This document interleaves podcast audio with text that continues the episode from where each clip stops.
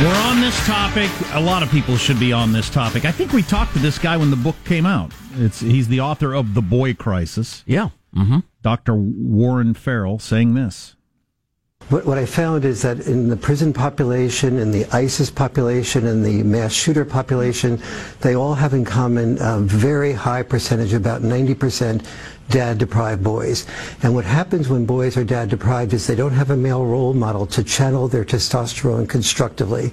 And the male role model tends, in addition to being just a male role model, dads tend to be much tougher on boundary enforcement, and the boundary enforcement creates postponed gratification, which leads the boys to being able to be successful at school or successful in sports, to feel more proud of themselves, not ashamed of themselves, not withdrawing, not feeling like an outsider. Wow, how good is that? Well, it's absolutely fantastic, and I would love to dig deep into that whole question, because there is so much emotional, illogical rhetoric being thrown around. The idea that to say that is to somehow attack the single moms of the world. And single moms have become this weird sort of godhead in America now, where every politician constantly is mentioning single moms and how important it is to blah, blah, blah. And that's fine. And some of y'all are better off without the man, or it was an accident or whatever.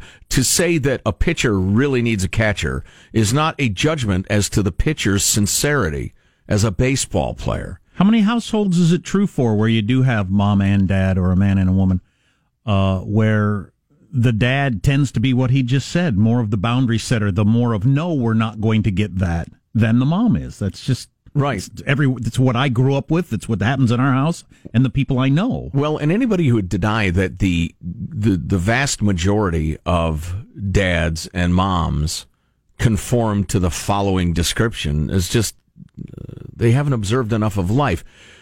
Mom frequently, when little boy, little girl falls down, skins knee, is about concern, comfort, healing, etc. And dads are often, you're going to be fine. Pick yourself up. You're fine. Don't worry about it. It's just a little scrape. And we need both of those things. We need the balance. Have since the dawn of man. And to deny that is politically correct nonsense. Which is not to say the single moms of the world or the single dads of the world aren't trying their damnedest and don't love their kids. But don't get into the stupid zero-sum argument. Right. Whether it's one or the other, that's just ridiculous. Right. To be pro-dad, you need not be anti-mom. Only an idiot would think that way. Why do I attack? Why do I lash out? Because we're talking about angry people lashing out, and look at me. Probably because I really want a donut, and I'm not going to have one. His stat. Can you play the first part of that again? Because the stat is so good. Same approach at Google. That's Ted Cruz. Lying Ted, L-Y and apostrophe. What I found is that in the prison population, in the ISIS population, in the mass shooter population, they all have in common a very high percentage, about 90%, dad-deprived boys. Okay, so there you go. ISIS, people in prison, and your mass shooters, 90% dad-deprived. That's an overwhelming, that's not just the majority of, or tends to lean that way. Sure. No, that's practically everybody. Right. Wow. And as we learned the other day, the four commonalities that are virtually 100% among these mass murderers, my preferred term is that they experience trauma, violence, abuse, neglect, bullying, that sort of thing. And a lot of that, comes from fatherlessness, or if you've got a father who's a monster. Same thing. Yeah. It's terrible, which again, and it's, one of the challenges of doing this radio show is that we're not doing a 6 hour long podcast. There are nuances. There's tangents and tangents on those tangents that I think are pretty important to talk about, but we just don't have time. So spare us the angry email. Are you guys saying? We don't have time to get to all of it. But anyway. Yeah, my husband was abusive and blah, blah, blah. You think I should have stuck with him? That sort of thing. I'm just saving you the time it would take to write it and send it. We're not talking about that. But anyway, we got this absolutely fabulous note. It's related. It's from Rose, who's an English teacher, high school English teacher. I'm talking about disconnected, angry, purposeless young men. As a high school inner city English teacher For 30 plus years, I've found what worked for me for angry, turned off, and sullen young men. And this, oh my God, this is so out of Jordan Peterson and his book, 12 Rules for Croquet? Life. Success, life? Yeah, life, not croquet. Anyway, this is so out of that. What worked for me with the turned off, angry, sullen young men, I would put them in a position of power. She says power. I would use the word responsibility. The first day or two, I would tell them my plan. If we have an actual real life lockdown or crisis, I would tell the males how they need to help me. Take the females to the back of the room, how they would be my backup if there would be, say, an active shooter. These young men for the last 20 years since Columbine would listen intently and take their stance to heart during school practice drills, as I would describe how they needed to lift my heavy desk and barricade the door and also be my backup. Someone came through the door and would jump on them. They would be my backup to take the gun away. Besides a serious life and death scenario, I would choose these disconnected young men to take my attendance down to the office. After my lesson, I would choose another young man to check my teacher box and bring me back my mail. I would share a private joke with them when they accomplished their task. Tardies, I would have another one or others document, take down the tardies, etc. Empower and recognize the yearnings for recognition. That's what I used. Any behavior problems, male or female, one has to recognize the problem, own it, and figure out what the student needs. Then keep your classroom open during lunch and talk to the students at lunchtime as if they were equals and pose special issues or problems and how to fix them. I would tell all my students how I couldn't believe I was being paid to be with them. Their smiles and their enthusiasm would make the hardest heart soft. Oh, my God. What a gift to humanity. Yeah. Rose, congrats. Don't get a big head or anything, but God bless you. That's beautiful. I'm surprised you get away with that. I mean, can you do that in a modern public school? Say the guys are going to set the desk up here. Somebody sues, implying that women aren't strong, Title IX, whatever the hell. Right, exactly. Yeah, that's demeaning to the girls in the class. That's amazing, and it just repeats something we've observed over and over and over again. A friend was just telling me about a documentary he'd seen about yet another miserable, failing inner city school that was taken over by a dynamic, demanding black woman.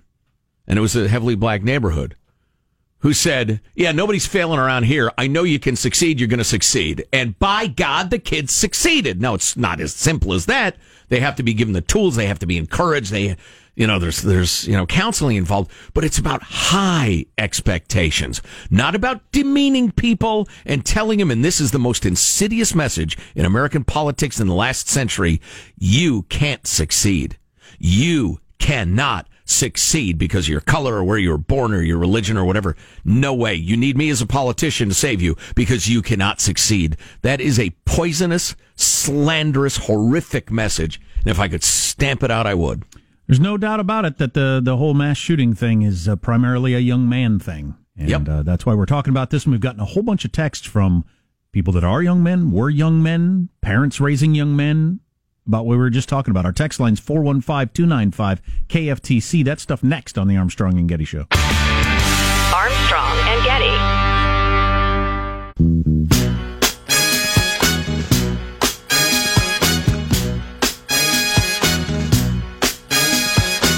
Girl, to be with you is my favorite thing. I can't wait to lie. See. Apple lost almost $50 billion. Then every customer with a missing AirPod was like, sucks losing something, doesn't it? Yeah. That was charming and relatable. They didn't misplace a stack of $50 billion. It's market valuation and the company's worth. Exactly. Thanks, Investor Sean. Gosh. These simple things. I ordered $60 worth of donuts for the office because I wanted donuts. I've eaten a donut and a half. I feel like I'm going to yak. Yeah, that catamaran donut I recommended was pretty good, huh? Dense. That thing is made of lead. Is that what they make those boats out of? No, wow. It's just got two hulls, so I call them catamaran donuts. So for later, the hottest thing in dating is voice notes. It's the hottest new thing. Voice notes, and we'll explain why, and it makes perfectly good sense, and I can see how it has caught on. We got some texts on the whole young men thing and raising young men. We'll get to that in a minute. I want to nominate the all-time champion Worst Optics Award. Oh, boy. I think I know where you're going. As I'm looking at this story up on the Today Show, so there's a little dust-up over this. So some cops arrest a guy, and that's fine. And they need to basically cuff him. Okay, that's fine. And right, okay. You got two white cops. Got to transport him then. Yeah, got to transport him to the car or whatever. You got two white cops on horses in cowboy hats, which adds to it, leading a black man on a rope. Right. Who's cuffed behind his back. So the rope is tying his hands up? Or tied to him somehow. Yeah, he's probably cuffed. Yeah, tied to the handcuffs, I think. But anyway. Being led down the street at the end of a rope by a couple of white cops on horses. Oh, my. You thought that was going to look okay to people? Even, I don't even know the backstory. Even the guy legitimately should have been arrested. He was beating up an old lady and taking her purse, need to be arrested and cuffed and taken away. You can't, as a couple of white guys on horses, lead black men through the streets at the end of a rope. No. That's not going to look good. Worst optics I've ever seen. How about one of y'all gets down from your horse, have the other guy lead the horse, and you walk holding onto the guy's arm, for instance. Worst optics ever. Galveston, Texas. Galveston police apologize after picture goes viral. Yeah. Jiminy. Yikes. Yeah. Holy crap. Yeah. I could probably go on for a while. Just a gentle reminder to people, let's be better. Let's be more aware. Let's be better. It was Jordan Peterson who said, don't compare yourself to somebody else now. Compare yourself to yourself yesterday and be better. That's pretty good. I like it. So we just played this clip from a guy who wrote the book, and I had it in front of me, and now I've lost it. Dr. Warren Farrell, author of The Boy Crisis. Yeah, The Boy Crisis, which we've interviewed him before, and it's for real. There is a boy crisis. There has been for quite some time. And we've talked about all the different aspects of it, how they've eliminated so much of recess, and now any boy who acts like a boy in school, because it's impossible to sit there and be quiet for 8 hours a day without running around. Because they're blessed by God with enormous amounts of energy. But that's, some sort of toxic masculinity you're displaying. You got to drug them. But all kinds of different stuff like that. We got this text. Dad deprived doesn't need to be an actual dad. Uncles, brothers, grandpas, teachers, neighbors can fill that role. That's true. Yeah. But it's every bit as necessary as when they have an infection, you getting antibiotic. You can't act like that is not a deficit. You must recognize that it is. From the choosing sides, making it political standpoint, we got this text. I'm a single mom, so no judgment. But once again, the left creates the problem. Feminism saying a woman needs a man like a fish needs a bicycle. Right. Remember that famous book from years ago? Yeah. Single moms are sacred. Steinem said that and then recanted it and said that was one of the worst things she ever said. That's a powerful book. Huge. Oh, yeah. I think it was the 50-year anniversary of it was just recently, and they did a big thing of it in the New York Times. If you're unfamiliar with the book, A Woman Needs a Man Like a Fish Needs a Bicycle. Single moms are sacred, men are toxic, and then blames the right for the unintended consequences. Mass shootings are blamed on guns and white supremacy. I don't agree with all that, but the first part of it I definitely do.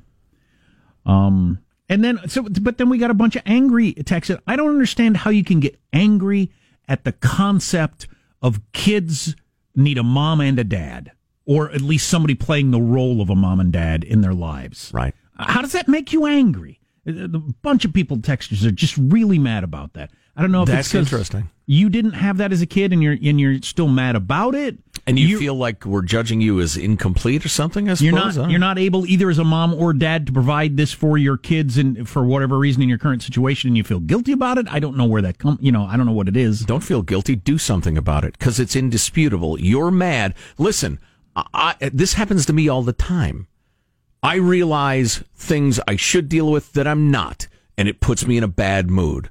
I realize that, I have certain issues that I'm not dealing with productively, and it puts me in a bad mood. J'accuse, I'm accusing you. You are using anger at us to fill the space of you feeling bad about your reality. Or anger at the topic. It doesn't, but... So, like, if I was raising my boys on my own, I'd be horrified that they don't have the mom influence. Right. You got to have that. How about a dad who's raising daughters alone? Do you think he should not find good, strong female role models for his daughters that perhaps they can confide in and ask advice and see how those beautiful, strong women behave? Would you deny that? I think if you did, you'd be crazy. And yet you're denying that reality for boys. I suggest you spend a little time thinking about it. Okay, I think I can pay this off in this amount of time. Switching subjects here. Marshall went on a date last night, so he's actually met this person, but voice notes are very popular now. You meet somebody through whatever online app or whatever like that. You exchange phone numbers, you're exchanging texts, but now it's voice notes because it's the idea that hearing somebody's voice tells a lot. And there's no doubt about that. Again, that's a reality. I think it's obvious. Hey, you want to go out sometime? Cool, exactly. Yeah, you get that voice note? Right. That communicated a lot. Mm-hmm. Doesn't matter that you love dogs and drinking wine and blah, blah, blah, if you sound like that. Right. So, I was fixing my skin suit. Just joking. Anyway. My skin suit. Oh, boy. You want to go out sometime? Oh, boy.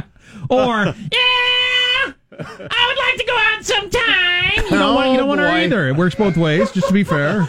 I don't want to go to a place that serves red meat, and I don't want to go to a place where the waiters wear black, because I think wearing black reminds me of funerals, and I don't want to... Okay. And so there's a number of people here quoted here. I will voice note vet all dates from here on out. It works so well. I believe it. What a great idea. Wow. So you don't type an email. You record, and it's effortless. A little... Hey, my name's Joe. My wife finally got smart and dumped me after 30-plus years. Hey, how about Saturday? Saturday. In text, that sounds pretty good. But you hear me say, Saturday, okay, I really want to go out Saturday. What kind of locks you got on your doors? I really want to go out Saturday. Oh, man. What's coming up in your news, Marshall? Congress waving red flags, and one more thing sad millennials have managed to destroy. Fantastic. All on the way on the Armstrong and Getty Show. Armstrong and Getty.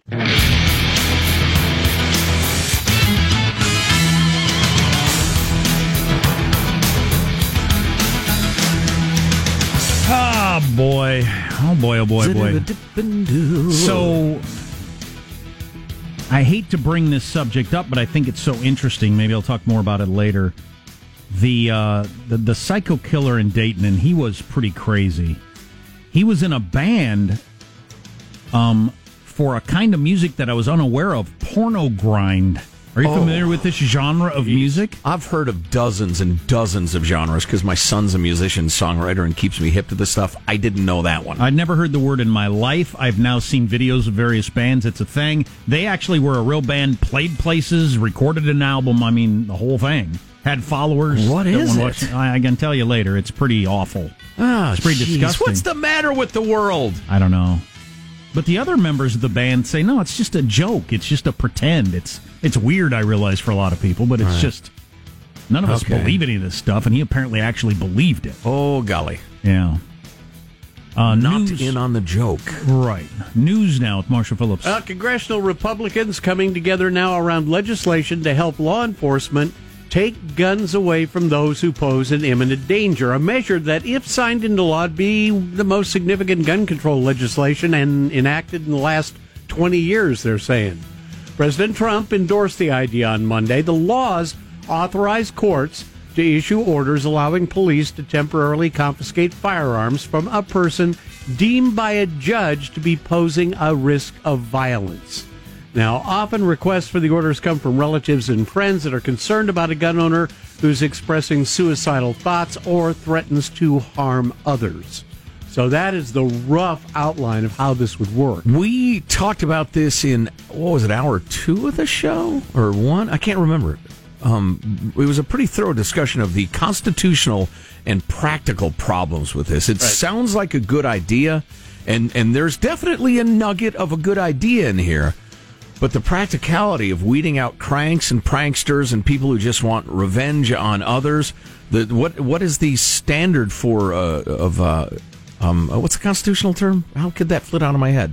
You get your due process. To take away constitutional right. And then for how long? You can't just say, I heard from a guy that this guy is like really into hate speech, so he doesn't get to exercise the First Amendment anymore. And then for how long? So you're 25. You're having trouble getting your first job. You just broke up with your girlfriend, whatever. You tell a doctor, I've been thinking about killing myself lately, and you know, get on a drug for depression or whatever.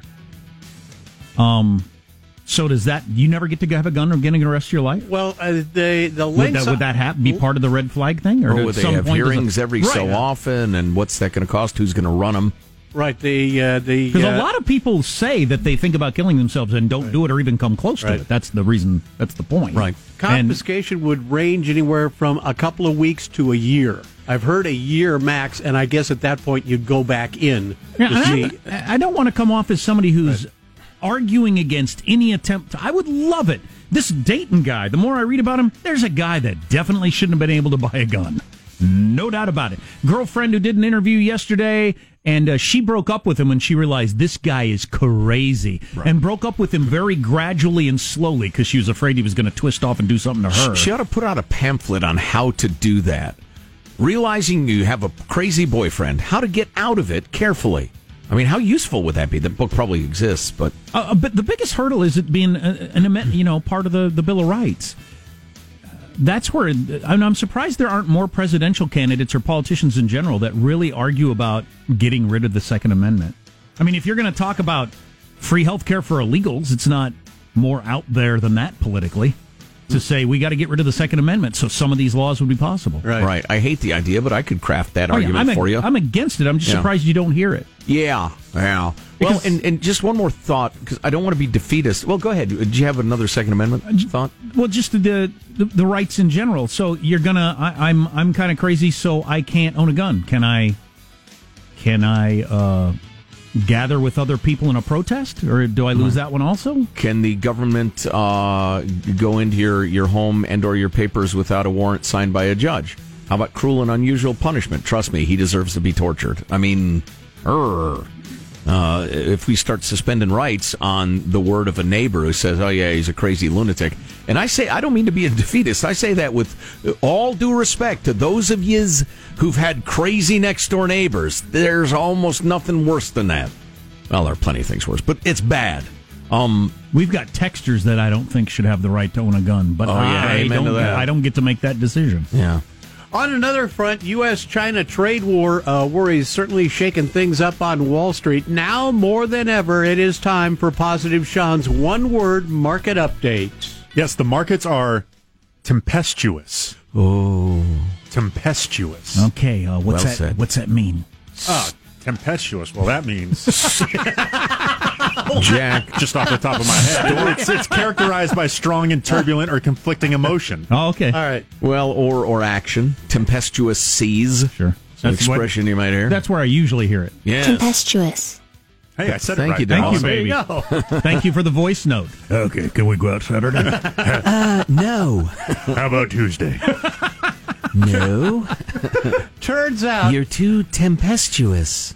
Turns out more than 1 in 5 millennials say they don't have any actual friends.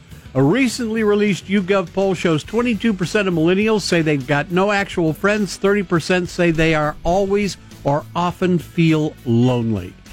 That is heartbreaking. And I will tell you this, and I don't think I've ever mentioned this before. My eldest, Caitlin, when she was in high school, her aunt, who was an angel, God rest her soul, asked her about her friends, and Caitlin said, I have no friends.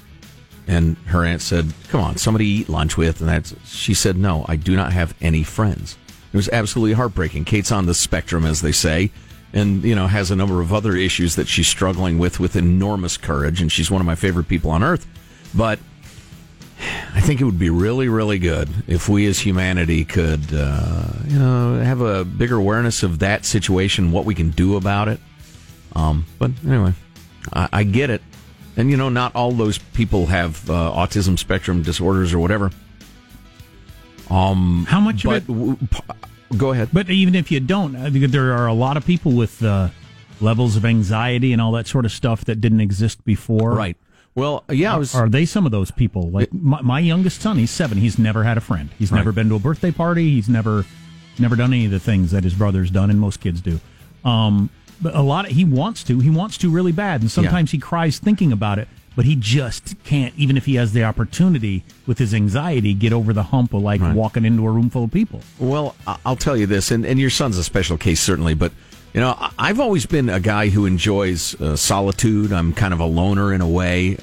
Most loners need contact too, but my life as a 20th century kid growing up, it was all about contact. Contact was unavoidable, real human interaction, because I loved to play baseball. So I was on a baseball team, and I had coaches and teammates and the rest of it, and school and church and 100 other things. So, you know, human contact was a constant.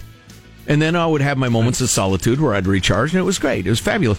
We are so taking away a lot of that interaction, mostly through technology, that those skills are harder and harder to acquire. For a guy like me, it was anxious, but I got there just because, you know, you wear away the stone.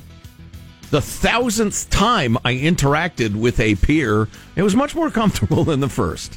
But what's the right term? I don't know, the outcasts in high school or whatever, the people on the fringes, they always hung out with each other. That's what I did. Yeah. I was on the fringe, and I hung out with other people that are on the fringe.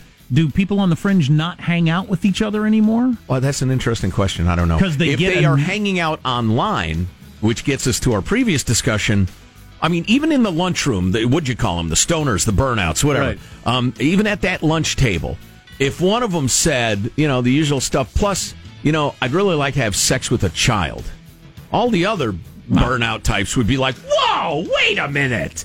Yeah, we're all into Black Flag, and we all smoke, and we're all wearing this stuff, but you can't be sexing up children. Well, now that sort of esoteric, you know, desire, sickness, whatever, finds a willing, you know, group of peers online.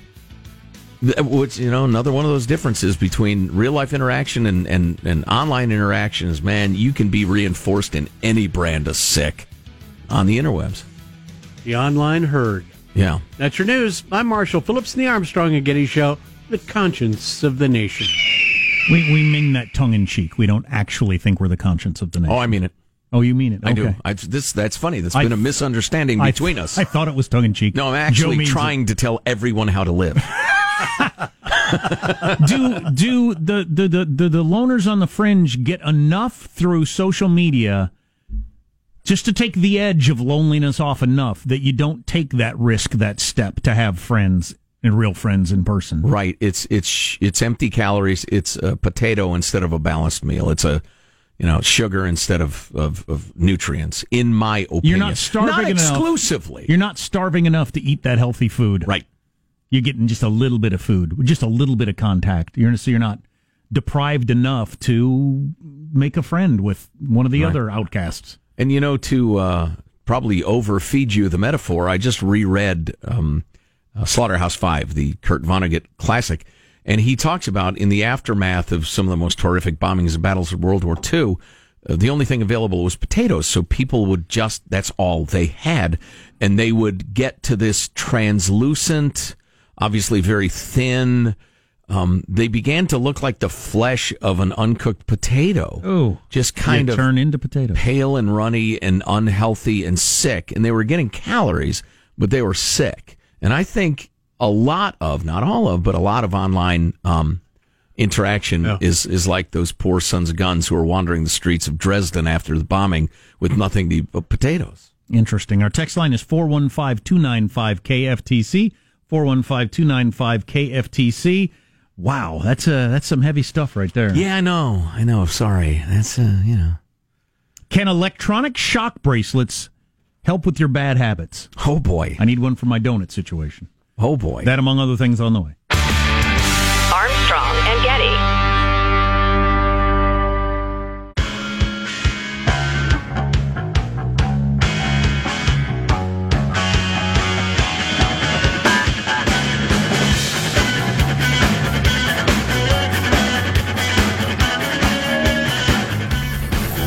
The Armstrong and Getty Show. Olympic swimmer Ryan Lochte returned to competitive swimming over the weekend after a 14-month suspension. He didn't know he was suspended. He just thought that's how long you're supposed to wait after eating.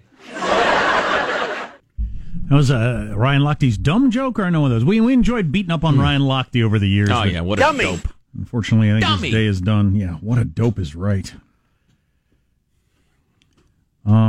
Men avoid using reusable shopping bags to not look gay, according to a new study. Well, that's probably because if you use reusable shopping bags, that makes you look gay. Is that real? That's a real study. I'm kidding, obviously. Yeah, do these people know what gay is? Penn State University researchers said that they're trying to figure out why men in particular don't use the reusable shopping bags. I'll tell you why, because I get there, I go in the store, I get my stuff, I get to the checkout counter and realize at that moment, oh, the bag in my car. Every time. That's why. Yeah, it's kind of interesting.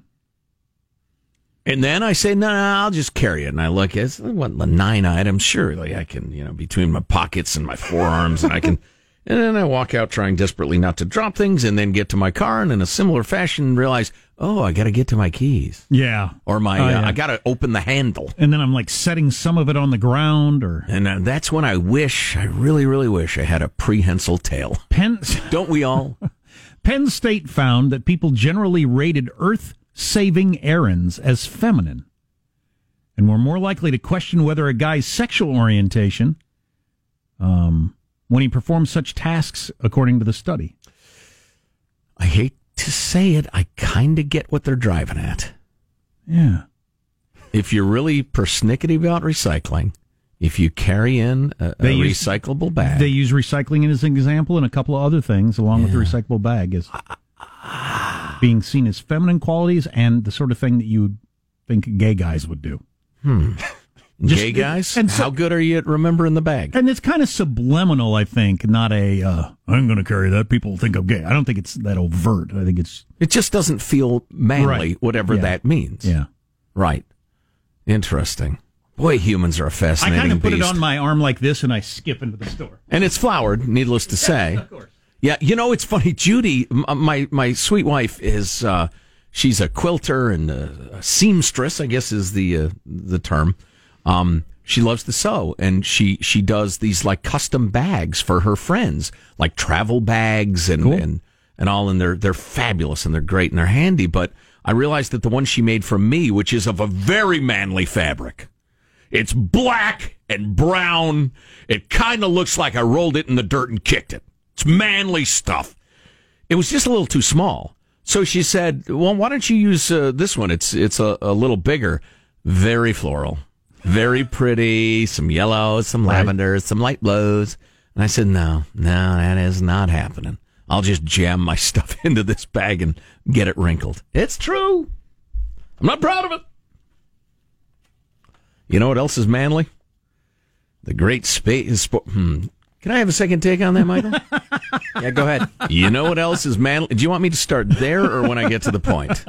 Start at Mark. You know what else is manly? The great sport of baseball. I love the game of baseball. I watch too much of it. I really ought to think about on my deathbed what I'll think of all the hours I've spent watching baseball. But anyway, we were talking about all the home runs this past year. The good folks at ESPN have compiled the 20 most amazing and astounding facts from the year of the home run. Not all of them are amazing and astounding, so I have edited. But listen to this. You may have heard the talk about there's a lot of home runs. Is it a juiced ball? The pitchers sure think so. Oh, yeah. The Minnesota Twins are on pace to break baseball's single-season home run record of 267, breaking the home run record of last year's Yankees. Who else is on pace to break the all-time record? This year's Yankees and the Dodgers and the Astros. The all-time record. There are 14 teams currently on pace to break their single-season home run records. So half the teams. Yes, almost. Roughly. The Mariners hit or allowed a home run in 107 straight games. It happens every game. Boy, when I was a kid and you went to a ball game, you didn't get a home run every game.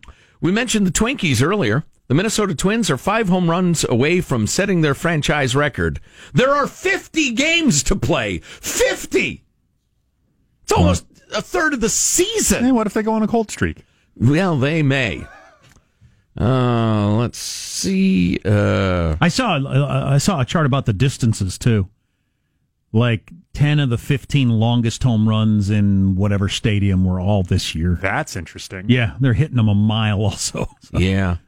Less and less statistical evidence backing up the it's not a juiced ball theory. Right. You know, I'd have to do some math on this, but the Twins and Yankees got together, combined, hit 20 home runs in a 3-game series, and the balls traveled a total of 7,875 feet. Well, divided by 2, that would be 3,900, then divided by... So an average of 390 feet. That's a big poke. The Orioles have allowed 223 home runs this season. The leading conspiracy theory, if you haven't heard it, is Major League Baseball bought the Rawlings company that makes baseballs, and somebody got in there and said, hey, why don't you put a little rubber in this? Just a little bit. By the way, the Orioles have allowed 223 home runs this season. Trump is blaming Elijah Cummings. Right. Cummings is blaming Trump. The rat-infested Orioles. That's right. The home run-infested Orioles Park plays. It's terrible. There were four, now we're getting a little bit into esoteric baseball stuff, but there's something going on. I mean, the ball is just flying out the park. Well, you look at the NFL. They changed the sport to where 50-50 is not uncommon. It never happened when I was a kid. More people like it now. The death of professional sports will be the courting of the casual fan. Changing the fundamentals of your game in order to try to increase scoring because we have to always grow our audience. It must be growing. We can't ever be flat. Well, in the case of baseball, to prevent shrinking. Yeah. How about you have the dum-dums stay in the batter's box and not get out and adjust every single piece of gear up to and including retying their shoes after every pitch? Can we get on with this? And pitchers, you last threw a pitch like 10 minutes ago. Get on the damn mound. I have a life. Huh? All right. Armstrong and Getty.